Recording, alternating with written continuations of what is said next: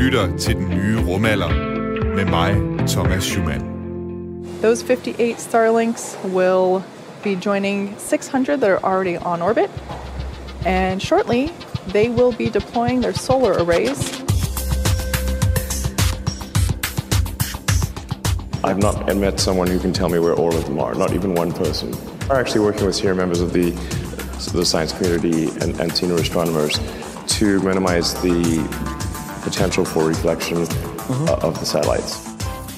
Milliardæren Elon Musk og hans rumfartvirksomhed SpaceX fortsætter med at udbygge Starlink, et netværk af internetsatellitter i kredsløb om jorden.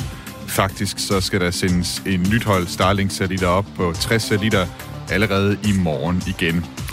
Målet med Starlink er at give alle på jorden adgang til internettet, men de mange tusinde satellitter, som skal, netværket skal bestå af, har fået astronomerne op af stolene. De frygter, at de mange satellitter vil ødelægge deres mulighed for at lave astronomi. Mit navn er Thomas Schumann, og du lytter til den nye rumalder, hvor vi i dag skal se på, om en rigmand med råd til raketter og satellitter simpelthen kan ødelægge astronomien for altid. For der er netop udkom en rapport fra en gruppe astronomer på det såkaldte Noir Lab, der viser, at uanset hvad man gør for at mindske problemet, så vil det gå ud over astronomien. Senere i udsendelsen, der skal vi desuden se på, hvordan NASA har haft sin helt egen Eskimo-is-debat, og hvilke udfordringer der kan være, når astronomer skal give de rigtige navne til stjerner, planeter og asteroider. Og så til sidst i udsendelsen, der skal du høre et interview, som jeg lavede med planetforsker Philip Metzger, som i 23 år har forsket i, hvordan vi undgår, at månestøv spolerer drømmen om en base på månen i fremtiden. Men først så skal jeg have introduceret dagens gæst, som jeg altså både skal tale om Starlink med, og så også om, hvordan man navngiver ting i rummet. Velkommen til dig, Lars Lindberg Christensen. Ja, hej Thomas. Hej, godt du er med. Du er med på en forbindelse fra München, og, øh, og det er du simpelthen, fordi du, øh, altså, du er astronom fra Københavns Universitet, øh, men derudover så arbejder du altså også ved altså jeg vil sige, nogle, nogle, nogle store, øh, hvad hedder det, øh, i, i hvert fald en af dem international forening for, for astronomi, den såkaldte International Astron, øh, Astronomical Union, øh, og det er derfor, du sidder i München, så vidt jeg, øh, så vidt jeg har forstået. Og derudover så arbejder du også for Noir Lab. Kan du øh, lige her til at starte med prøve at forklare kort, hvad er det Noir Lab og, og International Astronomical Union, det er for størrelser? Jo, øh, det er selvfølgelig også lidt forvirrende, men astronomer de er jo meget globale og arbejder på kryds og tværs af alle landegrænser. Men øh, jeg har arbejdet for, for øh, IAU, som vi kalder det, altså International Astronomical Union, i øh, hen ved omkring 15 år nu. Og øh, jeg er pressechef øh, for dem. Og det er noget, som man gør på sådan en volontørbasis. Øh, astronomerne går sammen og arbejder om forskellige ting. Øh, og så i mit daglige erhverv er jeg så øh, kommunikationschef for det her Noir Lab, som er en helt spritny amerikansk øh, organisation for jordbaseret astronomi. Det handler altså øh, om de her teleskoper, som vi har på jorden, som er op til 8 meter i størrelse. Øh, de er placeret rundt omkring i Chile og på Hawaii, og så også i Arizona. Og ideen øh, bag Noir Lab er at vi så konsoliderer det arbejde, som vi gør med de forskellige teleskoper øh, og arbejder sammen for at øh, ja, gøre den her formidling og opdagelse af universet øh, lidt smartere og bedre i den store globale verden, vi er i. Og på den måde, så kan man sige, at du er jo, følger jo rigtig meget med også i, hvad det er, der sker inden for astronomien med, med, med Starlink for eksempel, og de her foreslåede konstellationer af, af internetsatellitter. Altså det er noget, som, så vidt jeg ved, uh, International Astronomical Union har været ude og tage stilling til. Og så grunden til, at vi taler om det i dag, det er fordi, at uh, Noir Lab, uh, som du lige forklarede, hvad var før, de har udgivet en rapport, som altså ser på, hvad det er, man kan stille op med, med de her konstellationer, hvordan man kan prøve at undgå, at det kommer til at, at skade uh, astronomien. Men jeg tænker, lige før, lige før vi kaster os over den der rapport, så vil jeg gerne lige prøve for lytterne at beskrive, hvad hele ideen er med, med Starlink. Altså, som sagt, så SpaceX er godt i gang med at sende de her Starlink-satellitter op i kredsløb. Og øhm, hele ideen er altså at skabe internet for rummet. Og man tænker måske ikke så meget over det, men altså til dagligt, så kommer internettet jo altså via et øh, fiberoptisk kabel. Det er sådan, at internettet, der er forbundet over hele jorden, det bliver, det bliver trukket med sådan nogle kabler, der går under oceaner og, hvad skal man sige, bliver fordelt rundt i, i landet. Og øh, den eneste grund til, at det ikke går utrolig langsomt, det er fordi, at informationerne de sendes med lysets hastighed, og så fordi vi er blevet rigtig gode til at sende rigtig meget information gennem de her kabler. Vi er så meget langt fra de dage, hvor det lød sådan her, når vi skulle på internettet.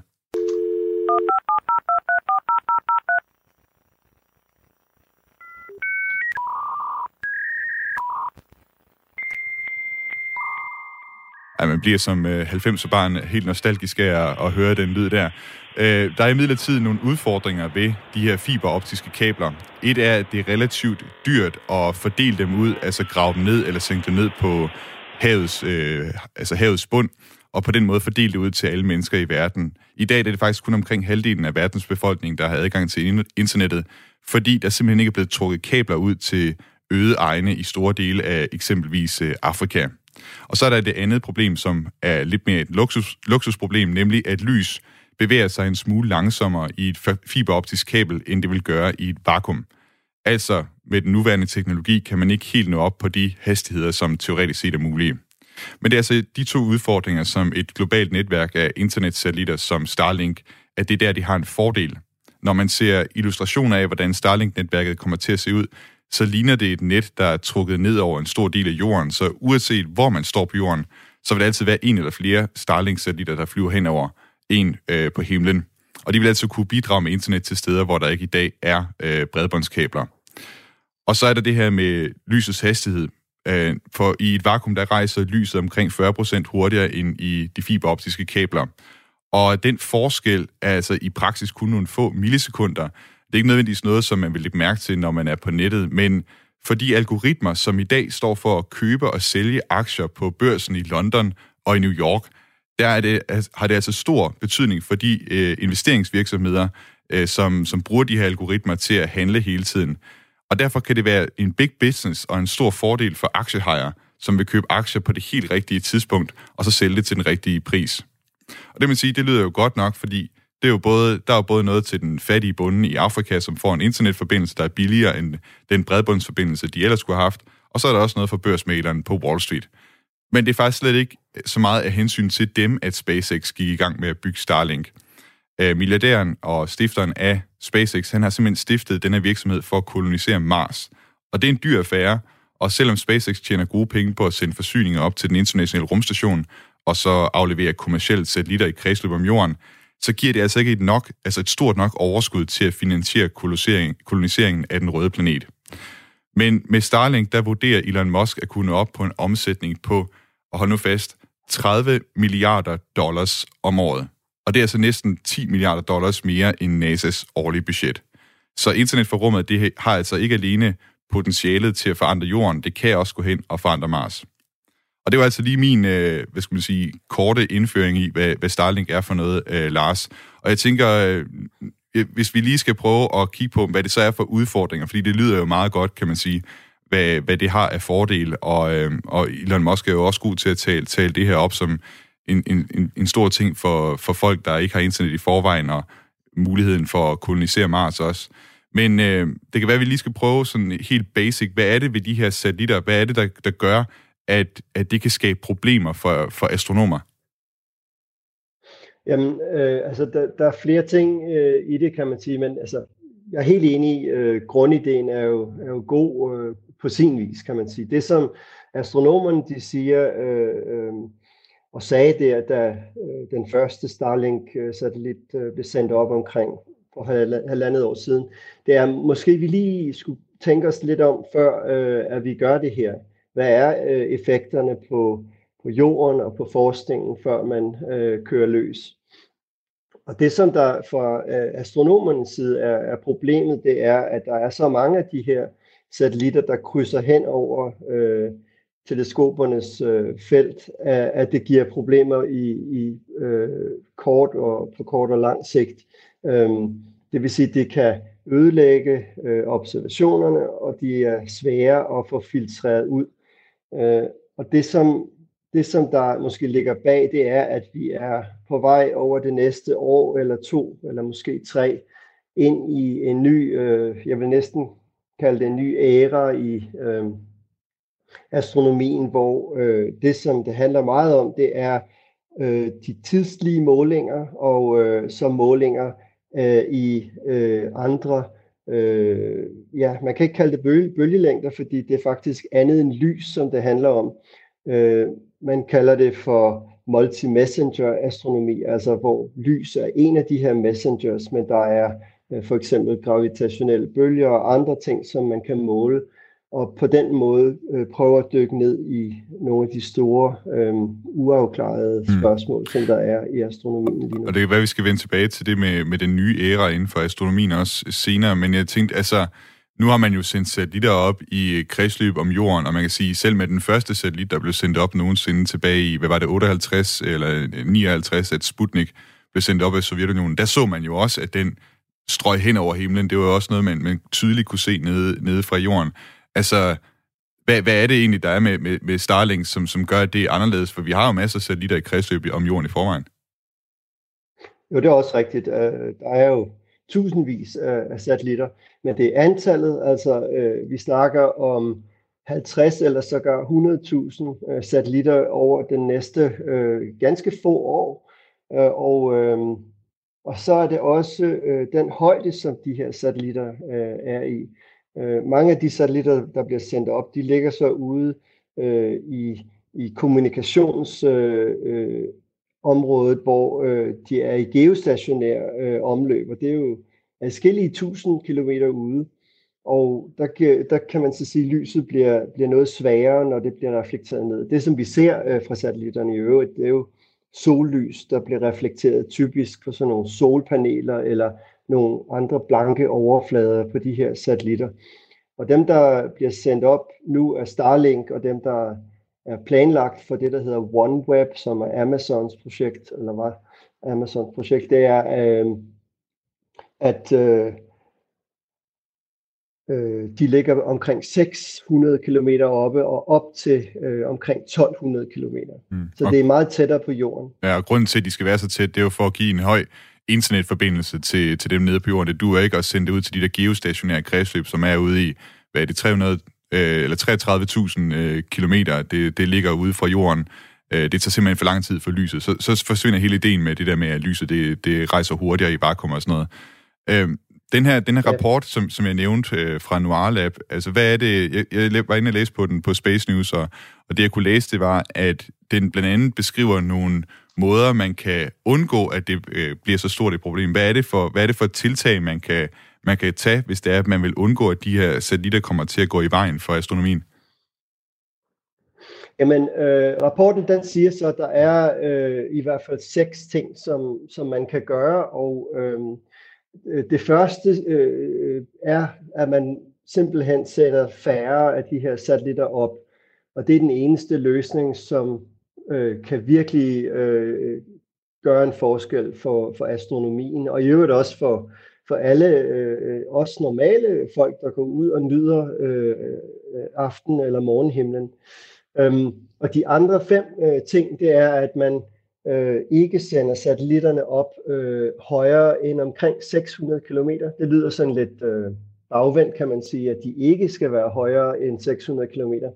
Men det viser sig, når man laver de her simulationer, øh, som astronomerne har været ret travle med i de sidste halvanden års tid, det viser sig, at øh, hvis de kommer op over 600 km, så bliver de synlige i en meget større del af natten og giver øh, endnu større problemer, end mm. hvis de er nede omkring 600 km. Kan, kan du og prøve? den tredje ting, ja, det er... Ja, ja, ja undskyld, ja. den tredje ting, bare, bare færdiggør det.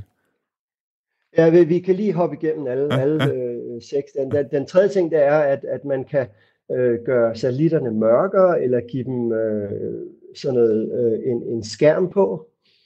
Øh, den fjerde, er, at man kan kontrollere, hvordan at de øh, er orienteret i rummet, sådan at man ikke får solen til at, at blinke ned. Øh, og så kan man så som femte ting arbejde på astronomernes side med at at fjerne øh, de her spor på, i observationerne. Og den sjette ting er, at hvis man får et samarbejde i gang, øh, så kan man øh, bedre øh, finde ud af, hvor satellitterne er, og på den måde kan man så måske filtrere det ind i observationsplanlægningen, så man ikke kigger på dem mm. basalt set. Ja, jeg synes, det, det er altid sådan en ting, man skal... Jeg ved ikke, om alle, alle er opmærksom på, hvordan, hvordan problemet opstår, men det, jeg tror, du var også inde på det før, men det er simpelthen, det er simpelthen sollyset, der gør det. Det er jo ikke, fordi satellitterne lyser op af sig selv, så det er jo egentlig også det er jo egentlig også på et bestemt tidspunkt af, af aftenen i virkeligheden, at de lyser mest op. Det er jo omkring sådan, altså jeg går ikke ud fra, at de lyser op øh, hele natten igennem. Det er vel kun på et bestemt tidspunkt, af, altså lige når solen er forsvundet bag horisonten. Er det ikke rigtigt forstået? Jo, det er rigtigt. Det, ja. det er lige ja. øh, efter solnedgang og før solopgang. Undtagen hvis, at de er ude omkring 1200 km, fordi så er der faktisk lys hele natten igennem. Nå, hold op. Så der er en stor forskel. Skal ikke højere op end det. Kan du prøve at beskrive, hvordan, hvordan er det, det ser ud på astronomernes data, når der, er, der flyver sådan nogle satellitter ind, øh, ind forbi? Jo, altså hvis man nu øh, lige øh, starter med, med man, man forestiller sig, at vi er ude på en, en mørk øh, mark, der vi kigger op, og så øh, bruger vi 10 minutter på at kigge op på hele himlen, eller vi lægger os i, i, på en, en liggestol og så kigger op, så over 10 minutter, så vil der faktisk ikke være et område på himlen, der ikke er blevet krydset over af en af de her øh, satellitter, øh, når de er færdige med at, at, at sende dem op om nogle år. Øh, og det er jo ret, øh, det er jo ret vildt. De har lavet sådan nogle simulationer, der viser, hvordan at, at øh, næsten hele himlen øh, har bliver ramt, eller kan man sige bliver berørt af, af sådan et satellitspor. Og hvis vi så tager øh, et teleskop, øh, så kigger de jo typisk på en, en meget mindre del af himlen.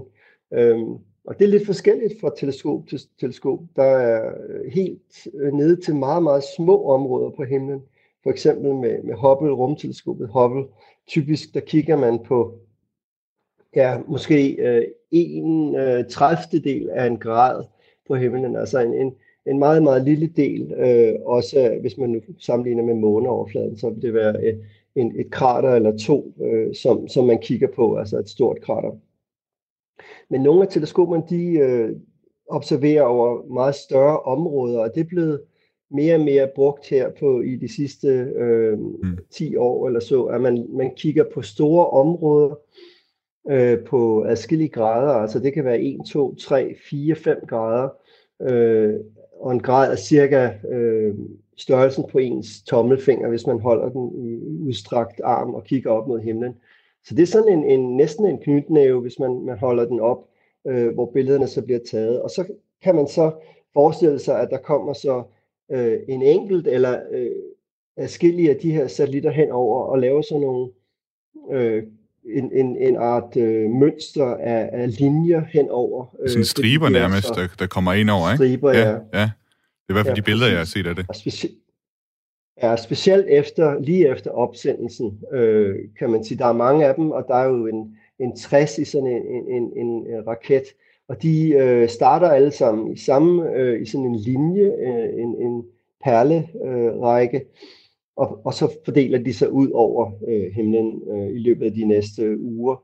Men i begyndelsen er de altså meget koncentreret og, og laver virkelig øh, råd i observationerne. Nu, nu var du selv inde på det tidligere, det her med en ny æra i astronomien, og det er jo, så vidt jeg har forstået, også noget omkring, det er også noget med det her med at have de her wide field øh, observationer, altså hvor man observerer en stor del af himlen, som du, som du også lige var inde på. Og det er særligt her, ja. at øh, der er et problem med, med satellitterne, for selvfølgelig jo mere himlen du, du observerer, jo større er risikoen for os, at der ligesom flyver nogle satellitter ind forbi. Helt, helt kort, hvad er, det, hvad er det, de skal bruges til, de der observationer, og hvorfor er det, man er gået i den retning i astronomien øh, for tiden? Det er utroligt spændende, altså det, det kunne vi snakke timer om næsten, men, men lad, lad mig prøve lige at, at fatte mig i korthed. Ja, så det, det helt øh, store projekt på vores side i Noir Lab, det hedder Vera C. Rubin øh, Observatory, altså Rubin øh, Observatoriet. Og det tager billeder af hele himlen, altså øh, så meget af himlen, man kan se øh, fra Chile, øh, en gang hver tredje dag. Det vil sige, der kommer man hele himlen igennem hver tredje dag og kan lave rent faktisk en, en film af hele himlen øh, hver tredje dag. Og så når man afspiller den film, eller med algoritmer filtrerer ud, kan man så se alle de ting, der bevæger sig.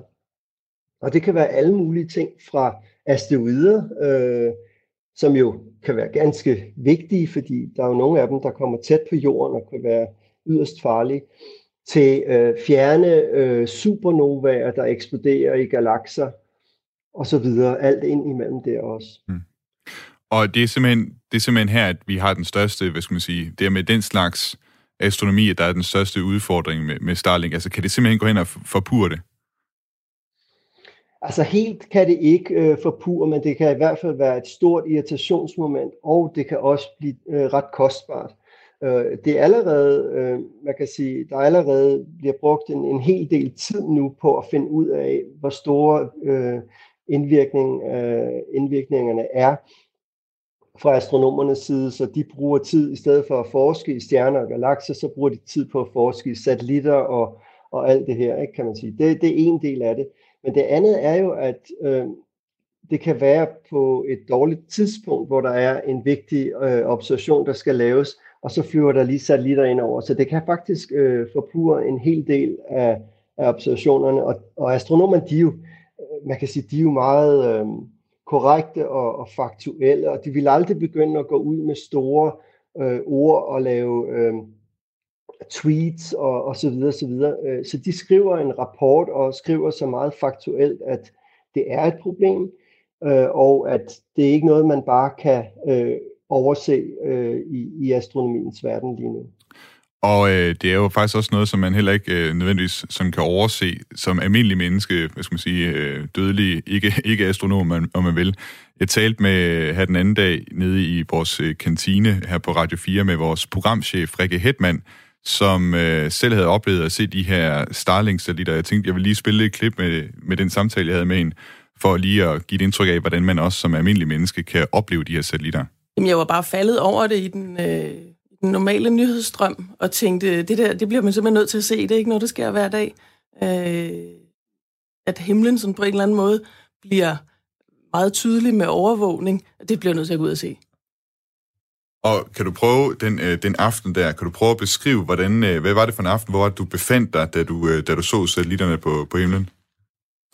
Jamen, jeg var hjemme øh, sammen med min mand, og det blev en, øh, det var en øh, mørk sommeraften, og vi gik ud. Øh, vi bor langt ude på landet, øh, så der er meget, meget mørkt. Så det vil sige, det er meget øh, nemt at se øh, stjerner. Og øh, det viste sig så, at det var også meget tydeligt at se de her satellitter, som jo kom sådan øh, vandrende øh, hen over himlen i, øh, i sådan en lang perlerække. Vi står ude den der, øh, på, på terrassen øh, og, og kigger ud over øh, engen, og øh, så kommer de sådan over øh, til højre på himlen bag nogle store træer. Øh, og der er jo selvfølgelig... Øh, øh, jubel vil jeg ikke sige, men, men, altså, men, men en eller anden form for begejstring, at vi rent faktisk fik øje på dem, for det er jo tit, når man øh, når nogle af de her øh, øh, lignende ting sker, hvis der er øh, måneformørkelse eller et eller andet, så det, synes jeg, det tit, så lander det, men så er der overskyet, så kan man ikke se det alligevel. Øh, så jeg ved ikke, om jeg havde sådan en, en klar Øh, jeg var ikke helt sikker på, at det ville lykkes os at se dem, men, øh, men det var faktisk en vild oplevelse, da de så kom, øh, kom vandrende der, øh, som perler på snor. Øh, og så gik der jo en rum tid, så, så forsvandt den første linje, og så gik der et stykke tid, og så kom der en linje mere. Øh, så det var faktisk en halv time, vi stod derude og øh, tænkte, wow. Jeg tænkte på, øh, Lars, har du selv, har du selv haft, oplevelse, øh, haft mulighed for at opleve øh, de her Starlink-satellitter? Jeg har set en enkelt af dem, men jeg har ikke set den her perlerække, som øh, Rikke øh, beskriver, og jeg kan da sagtens øh, også øh, være med i, at, at det er da også interessant at se på. Øh, det er helt sikkert. Ja. Jeg tænker, vi, øh, jeg, jeg, vil, jeg vil lige høre det som det sidste. Vi er ved at løbe ind i det sidste minut her, før vi skal have nyheder. Men altså, øh, helt kort her til sidst, øh, tænkte jeg på, altså, hvor, hvor bekymret er du for fremtiden af, af astronomien på grund af, på grund af Starlink? Jamen, jeg, jeg er da bekymret, ikke? Altså, jeg står jo sådan lidt med, med øh, benene på begge sider, øh, også i, i, man kan jo se øh, de positive virkninger af det her, man kan se øh, alt det gode, som der kommer ud af det, men på den anden side er det utrolig vigtigt, at vi også bevarer nattehimlen øh, for os øh, normale mennesker, og også øh, for al den forskning, for eksempel i de her farlige asteroider, som, som øh, går, går øh, og, og råder rundt i, i omløb øh, om i solen. Ja. Lars, vi skal have nogle øh, nyheder, men du bliver hængende faktisk, fordi jeg skal også tale med dig i øh, efter nyhederne om noget lidt andet, kan man vist godt sige, nemlig om, hvordan man navngiver ting ude i rummet. Men først så skal vi lige have en nyhedsoversigt. Du lytter til den nye rumalder med mig, Thomas Schumann. Og velkommen tilbage til den nye rumalder, hvor vi i dag har talt om Starlink og hvilken effekt det øh, kommer til, eller allerede har på astronomien. Og det talte jeg med Lars Lindberg Christensen om, der er astronom øh, fra Københavns Universitet, og som arbejder hos Noir Lab, og så også hos IAU, International Astronomical Union. Og øh, Lars, det er øh, dit arbejde hos International Astronomical Union, vi skal, vi skal tale om øh, nu, nemlig hvordan det er, man navngiver øh, ting ude i rummet. Øhm, og for de fleste, for de, det er nok de færreste, der ved, hvem det er, der egentlig står for det. Kan du ikke lige prøve at beskrive, hvordan er det, at International Astronomical Union har fået den her opgave med at navngive ting i rummet? Jo, øh, altså øh, IAU, som vi kan kalde det, øh, blev grundlagt i 1919, og øh, det er så en, en samling af, ja, mere end 10.000 øh, astronomer fra øh, hele verden, som går sammen for at, øh, man kan sige, øh, formidle og forske og sørge for, at astronomien som forskningsfelt øh, øh, sådan sejler klar af alle øh, skær, øh, og også øh, har en stor indsats i undervisning og udvikling.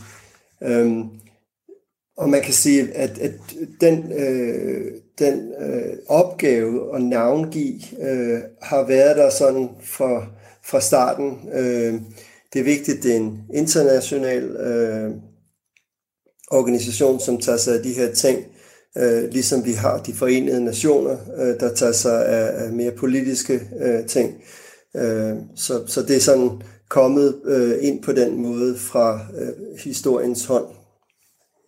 Ja, og øh, grunden til, at øh, vi altså skal tale om det, det er på grund af en historie, som egentlig har sit udspring øh, et langt stykke ude i rummet. Vi skal nemlig lige nu en tur på, øh, på en rejse ud af vores solsystem for at se, hvad den her historie om navngivning af ting i rummet, den starter. Vi skal en tur 5.000 lysår væk fra jorden. Warp speed. Nice. Warp speed. Herude i 5.000 lysår fra jorden, der findes der en øh, stjernetog, altså resterne af en stjerne, som har blæst de ydre lag væk, så gassen den skinner gult og lilla i det tomme verdensrum. Og blandt astronomerne, der hedder stjernen, eller den har betegnelsen NGC 2392. Men hos NASA, der har man i lang tid haft et kælenavn til, kælenavn til den her stjernetog. I hvert fald lige indtil, at det kælenavn ikke længere var så politisk korrekt.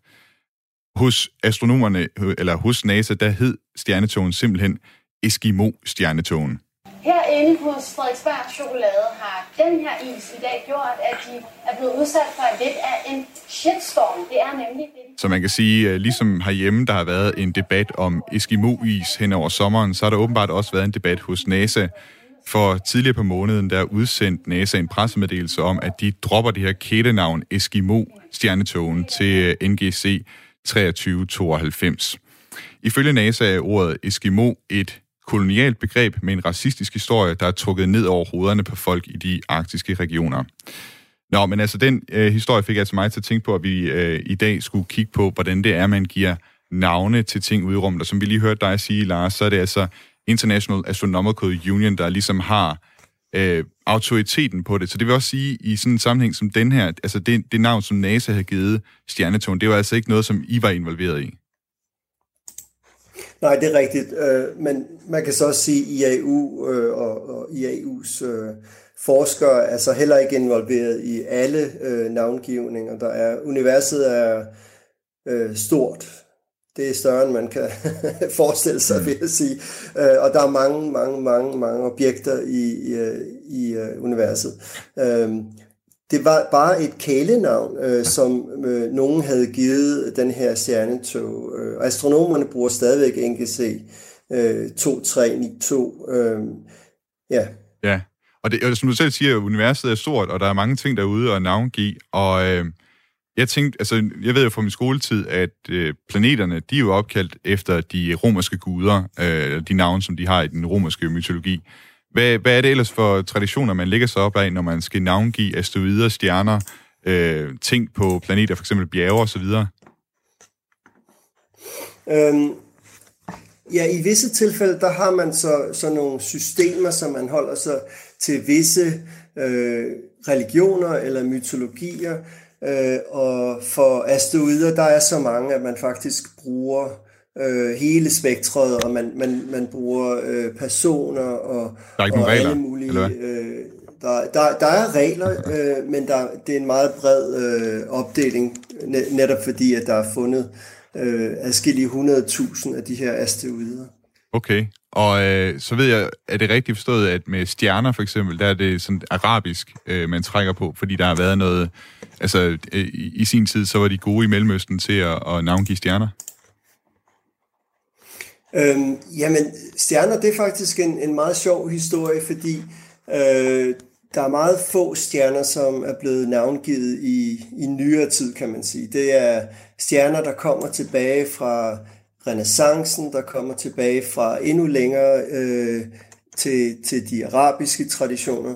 Øh, der, var, der blev lavet nogle kataloger øh, af stjerner igennem tiden, øh, men de var altså ikke alle sammen øh, overensstemmende. Der var dels forskellige navne for stjernerne, og dels også forskellige måder at øh, stave øh, navnene på, også fordi man kan translitterere for forskellige sprog på forskellige måder. Øh, så der var en, øh, der er en arbejdsgruppe i IAU, øh, som kigger på de her navne og går igennem helt tilbage og i alle bøgerne og finder ud af, hvad der kan være de bedste måder at referere til, til stjernerne på. Og så er det meget få stjerner, der faktisk er blevet navngivet for, for ny eller på ny. Mm. Det kan jeg også lige forklare lidt om, hvis det er. Jamen, ellers så vil jeg lige spørge dig om, altså, fordi nu startede vi jo historien her ud med at, at, at have det her med Eskimo-stjernetogen, ikke? Og jeg, tænkte, jeg kom bare til at tænke på, om det er noget, som, altså, om I render ind hos øh, IAU, om I render ind i nogle af de samme, lad os sige, vanskeligheder, som det er, NASA har haft der med, med sådan et kælenavn, de har givet sådan en stjernetog. Øh, jo, helt præcist. Øh, jeg, jeg vil nu forholde mig lidt skeptisk til den her øh, historie med den store NASA-pressemeddelelse. Øhm, fordi det, jeg er helt enig i, at man skal ikke bruge øh, det kælenavn. Det er, det er absolut øh, ja, forkert, kan man sige, øh, med den indsigt, som man har i dag. Øh, det er ikke følsomt, og det er, det, det, det er bare forkert. Øh, men det har ikke været et problem som sådan, og derfor er det lidt øh, underligt, at der lige pludselig kommer en, en stor sag ud af det fra, fra NASA's side. Øh, jeg tænker, de er blevet inspireret ser, af, øh, hos... jeg tænker, de er blevet inspireret af ja. debatten herhjemme med Eskimo-isen. Jeg tror, det er det, der ja, gør præcis. det. Ja, det er ja. nok det samme. Ja. ja, eller, eller Black Lives Matter. Eller, ja. Selvfølgelig skal ja. der være øh, fokus på, på diversitet, og selvfølgelig skal man være følsom over for de her ting. Det er helt sikkert. Men det skal også komme på en naturlig måde. Og det, det virkede bare en lille smule forseret, kan man sige. Mm. Øhm, I IAU, der ser vi også øh, tilfælde, Øhm, fordi netop der, der er så mange asteroider, der er blevet navngivet. Og øh, selvfølgelig øh, kan man i nogle af de navne finde personnavne, som øh, Øh, øh, har, er, refererer til nogle personer, som har lavet både gode og dårlige ting. Måske øh, endda største tallet, øh, er største, altså største delen af de navne, som, som man har brugt, øh, vil, vil man måske kunne finde nogle negative ting øh, på. Så af og til er der folk, der, der, der klager, kan man sige, og siger, at, at øh, måske en amerikansk præsident skal ikke være... Øh, give navn til en asteroide, fordi han øh, har, har lavet et eller andet øh, på et tidspunkt. Og det er jo helt, øh, helt sikkert korrekt, men det bliver øh, også øh, sværere og sværere så at, at navngive ting efter personer, fordi mm. vi har alle sammen en, en god og en dårlig side. Tror du, øh, IAU vil godkende, at man opkalder en asteroide efter Donald Trump? Øh, det vil ikke øh, være et navn, som man kan godkende. Nå. Øh, en af de første regler, som, som vi har heldigvis, det er, at man ikke må give øh, navne som fra levende personer. Og af og til for, for visse af øh, objekterne i universet skal personen så også være død i 100 år. Så Okay, altså der er, der er alligevel øh, lidt regler der også øh, selv for, for asteroiderne der. Øh, Lars Lindberg Christensen, astronom fra Københavns Universitet, og altså øh, meget med hos øh, International Astronomical Union og Noir Lab. Øh, tak fordi du har været med og tale om Starlink og hvordan man navngiver ting ude i rummet. Det har været en fornøjelse at tale med dig. Selv tak, Thomas. Og med det, så skal vi øh, rykke et skridt nærmere vores egen planet. Øh, vi skal lidt længere, vi skal tilbage fra de der 5.000 øh, lysår, vi var ude ved, ved stjernetogen 2392. For nu skal det handle om en af de udfordringer, der er i forbindelse med at lave månebaser øh, ude i fremtiden. Her på den nye rumalder har vi tidligere talt om, at Trump med sit Artemis-måneprogram sigter efter at lande mennesker på månen igen i 2024. Og denne gang skal det ikke bare være nogle få dages udflugter. Som NASA's administrator har sagt flere gange, denne gang tager vi derop for at blive der. We are going to take the lead, and we're going to take a coalition of nations to go to the moon, this time to stay. 100 feet, three and a half down, nine forward. 5%.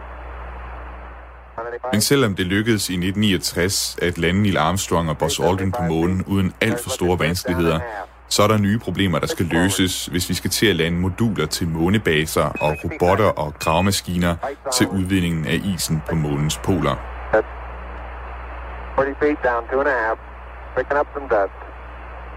30 feet, two and a half down. For det viser sig, at noget så simpelt som det grå månestøv, der findes overalt på månens overflade, er en enorm udfordring for at bygge månebaser. Det kan smadre satellitter, det kan slå huller i månebaser og gennemhulle rumdragter. Og vi ved simpelthen endnu ikke, hvordan vi løser problemet. Men der er folk, som arbejder på sagen.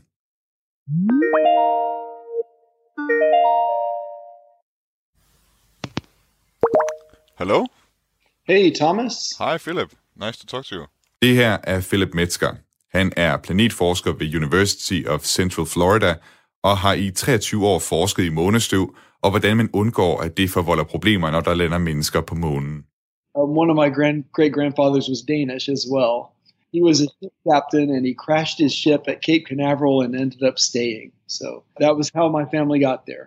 Og åbenbart finder man forbindelser til Danmark alle steder i verden, for det viser sig, at Philip Metzgers forfædre de tog rejsen fra Danmark over Atlanterhavet, hvor de gik på grund ved Cape Canaverals kyst, den samme kyst, hvorfra NASA i øvrigt sendte astronauter til månen i 60'erne og 70'erne. Men tilbage til månestøvet.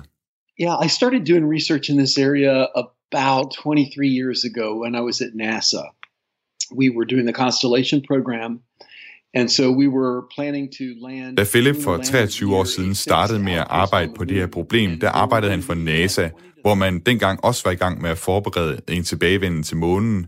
Dengang hed måneprogrammet Constellation, og man regnede med, at det ville kræve 20-30 landinger for at etablere en base på månen. Med så mange landinger var man bekymret for, at alt, der stod på månens overflade, ville blive sandblæst af månestøvet og gennemhullet af små sten og sand, der blev blæst væk fra raketmotoren på landingsfartøjerne. Det er sådan et problem, som vi ikke rigtig oplever her på jorden. Got a water cycle on the Earth, and that rain washes the dust out of the environment. So the, and we also have a thick atmosphere, so the surface is not being bombarded by little micro. Når det regner på jorden, bliver det støv, der måtte være på overfladen, vasket væk, og det aflejer sig som mudder i søer og vandløb. Efterhånden over tusindvis af år, så bliver det presset sammen, indtil det igen bliver til sten. Den samme cyklus findes ikke på månen, hvor der hverken er atmosfære eller regn. Uden en atmosfære til at beskytte overfladen, har små og store meteoritter over de sidste milliarder år sprængt måneklippen i små, fine stykker, indtil det blev til grus, sand og støv. Og uden regn har det bare fået lov at ligge, så hele månens overflade er dækket af støv. Here on the Earth, if you took a handful of gravel, sand, and dust and you threw it, the gravel would go the farthest because it has the most inertia. The sand would go the second farthest, and the dust. Hvis du her på jorden samler lidt grus og lidt sand og støv op og kaster det væk fra dig, så er det gruset, der flyver længst, fordi det har den største inerti, mens støvet bliver bremset af atmosfæren. På månen er det omvendt, for uden atmosfæren og kun med en sjettedel af jordens tyngdekraft, flyver støvet meget længere og uden at blive bremset. Så når månelandingsfartøjet daler ned mod overfladen, vil gasserne fra raketdysens udstødning accelerere støv, sand og grus til så høje hastigheder, at de bliver til projektiler. Looking good. Watch today. 30 feet. Coming down at 2 feet. You got plenty of gas. Plenty of gas, dude. There. 30 seconds. Vi har faktisk allerede set effekten af det på nogle af de rumskibe, vi har sendt til månen. Apollo 12-missionen med astronauterne Pete Conrad og Alan Bean, de landede blot 160 meter fra rumsonden Surveyor 3, der to et halvt år forinden var landet på månen. Og under landingen sandblæste de rumsonden.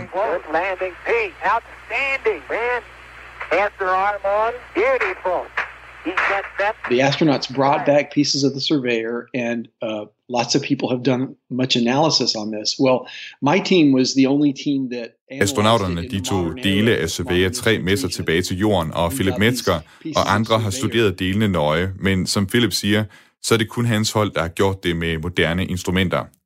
Ved hjælp af blandt andet elektronmikroskoper og laser kunne de se, at selvom Surveyor 3 stod i et krater på månen og derfor var delvist beskyttet fra at blive sandblæst, så blev det alligevel ramt. Philip og hans hold de kom frem til, at rumsonden kun blev ramt af en tusindedel af de partikler, der ellers ville have ramt den, hvis den ikke var blevet beskyttet af krateret. Men alligevel var skaden på Surveyor 3 enorm. the whole surface was scoured and sandblasted, and shadows were permanently etched into the hardware Hele overfladen var ridset og sandblæst, malingen var skællet af, og der var små huller, hvor sandkorn havde ramt. Så skaden ville have været katastrofal for en månebase tæt ved, selv med et relativt lille landingsfartøj på 8 tons, som det NASA brugt under Apollo. Og problemerne bliver kun større, jo større rumskibe man lander på månen. Some of the particles can be blown completely off the moon into space. But a lot of particles, even though they don't go all the way into space, they still go extremely high and they, they go into a parabola or an ellipse that loops around the moon extremely high. Nogle af støvpartiklerne bliver simpelthen accelereret så hurtigt, at de bryder månens tyngdekraft og fiser afsted ud i rummet. En del af det bliver skudt op i en høj bane, en ellipse, der går rundt om månen og lander omkring samme sted, det blev sendt afsted fra, og da der ikke er nogen atmosfære til at bremse det, så rammer det altså månen ved samme høje hastighed, det bliver sendt afsted med. Things in orbit can have significant sandblasting. Like we estimated roughly that a 40 ton lander could sandblast the proposed lunar orbital gateway with Det betyder, at ting i kredsløb om månen også er i fare for at blive ramt. En vigtig del af NASA's måneplan er en rumstation i et højt kredsløb over månen, og Philip Metzger fortæller, at han og de andre forskere har regnet sig frem til, at selv den kan blive ramt af 10.000 sand- og støvkorn per kvadratmeter, hvis der lander et rumskib på månen med en vægt på 40 tons. There's another thing we haven't talked about yet, and this is the big one that really scares us. We know that in a lot of the experiments we do on the Earth, when you fire a jet at sand, it digs a hole, a deep hole. And we can see there's several different types of physics. Et endnu større problem, som virkelig skræmmer Philip Metzger, det er, hvad store landingsfartøjer vil gøre ved månens overflade. Forskerne ved simpelthen ikke, hvor grænsen den går, før et rumskib begynder at lave et krater under sig, mens det er ved at lande. Det skete ikke med Apollo-missionerne, men raketudstødningen kan blive så kraftig, at overfladen simpelthen bliver blæst væk, og landingsfartøjet graver sig ned i et hul, mens sand og sten rammer op i bunden af rumskibet. Okay. I think you've got a lot of it on you, too. No, that's okay. Looks like you guys have been playing in a cold then.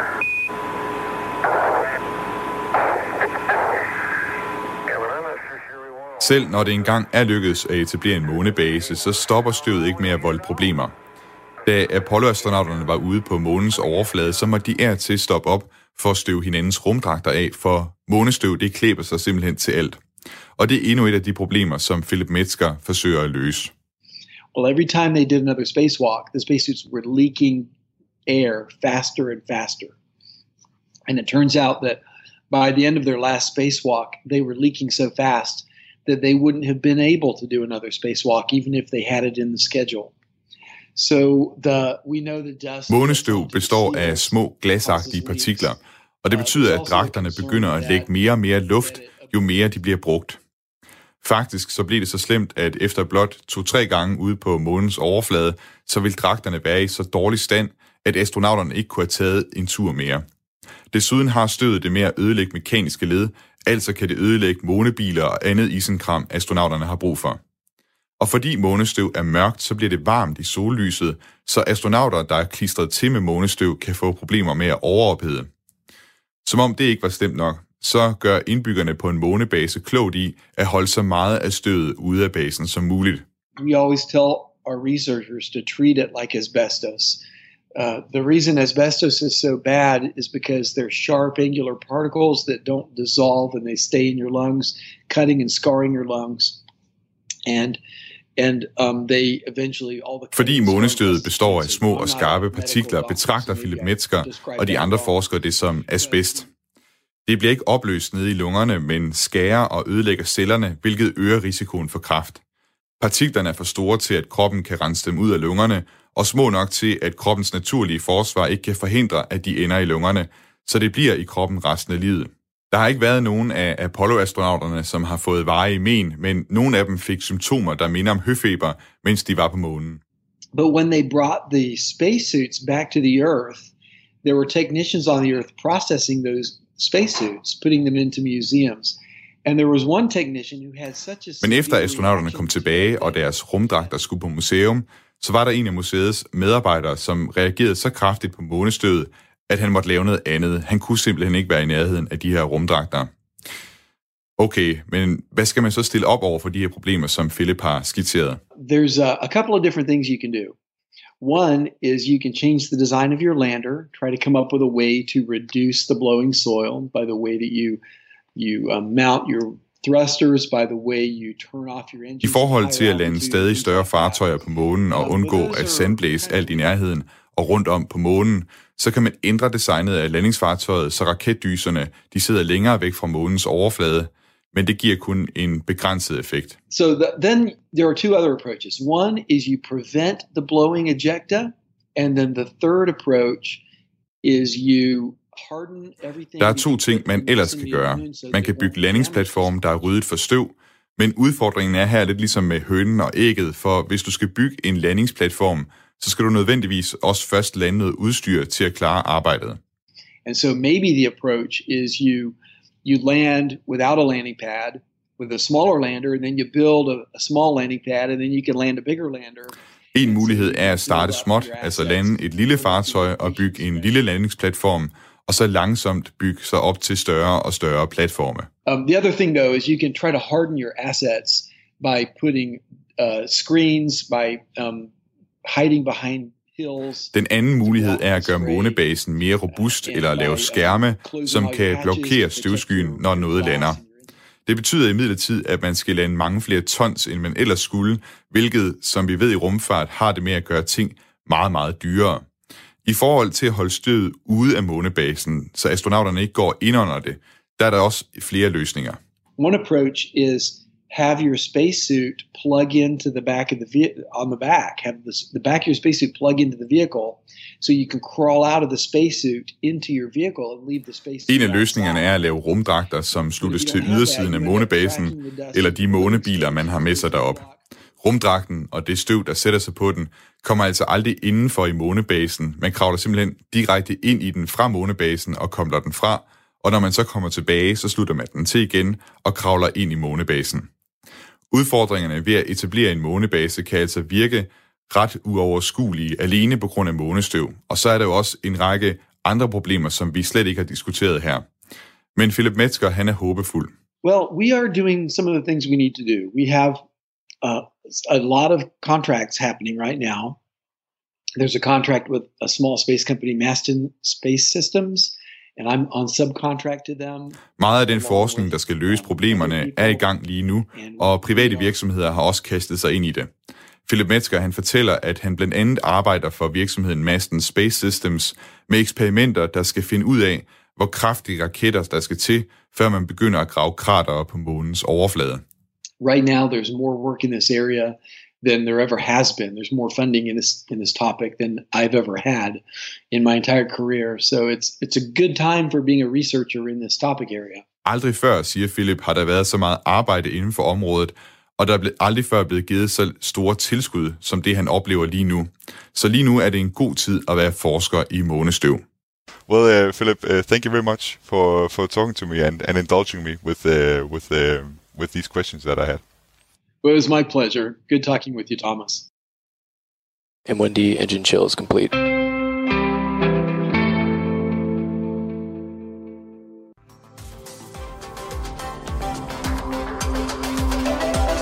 Og med det er vi nået til vejs ende for dagens udsendelse af den nye rumalder. Den nye rumalder er som altid lavet af mig, Thomas Schumann. Og øh, hvis du har spørgsmål eller kommentarer, risros eller feedback, du kunne tænke dig at sende ind, så kan du gøre det ind, ved at sende en mail til mig på den nye rumalder, radio4.dk. Hvis du kunne tænke dig at lytte til tidligere udsendelser af programmet, så kan du finde dem inde på Radio 4's hjemmeside, på Spotify eller på Apples podcast player. Jeg sender igen på næste mandag fra 10.05 til kl. 11, så jeg regner med, at vi høres ved der. Indtil da, at Astra.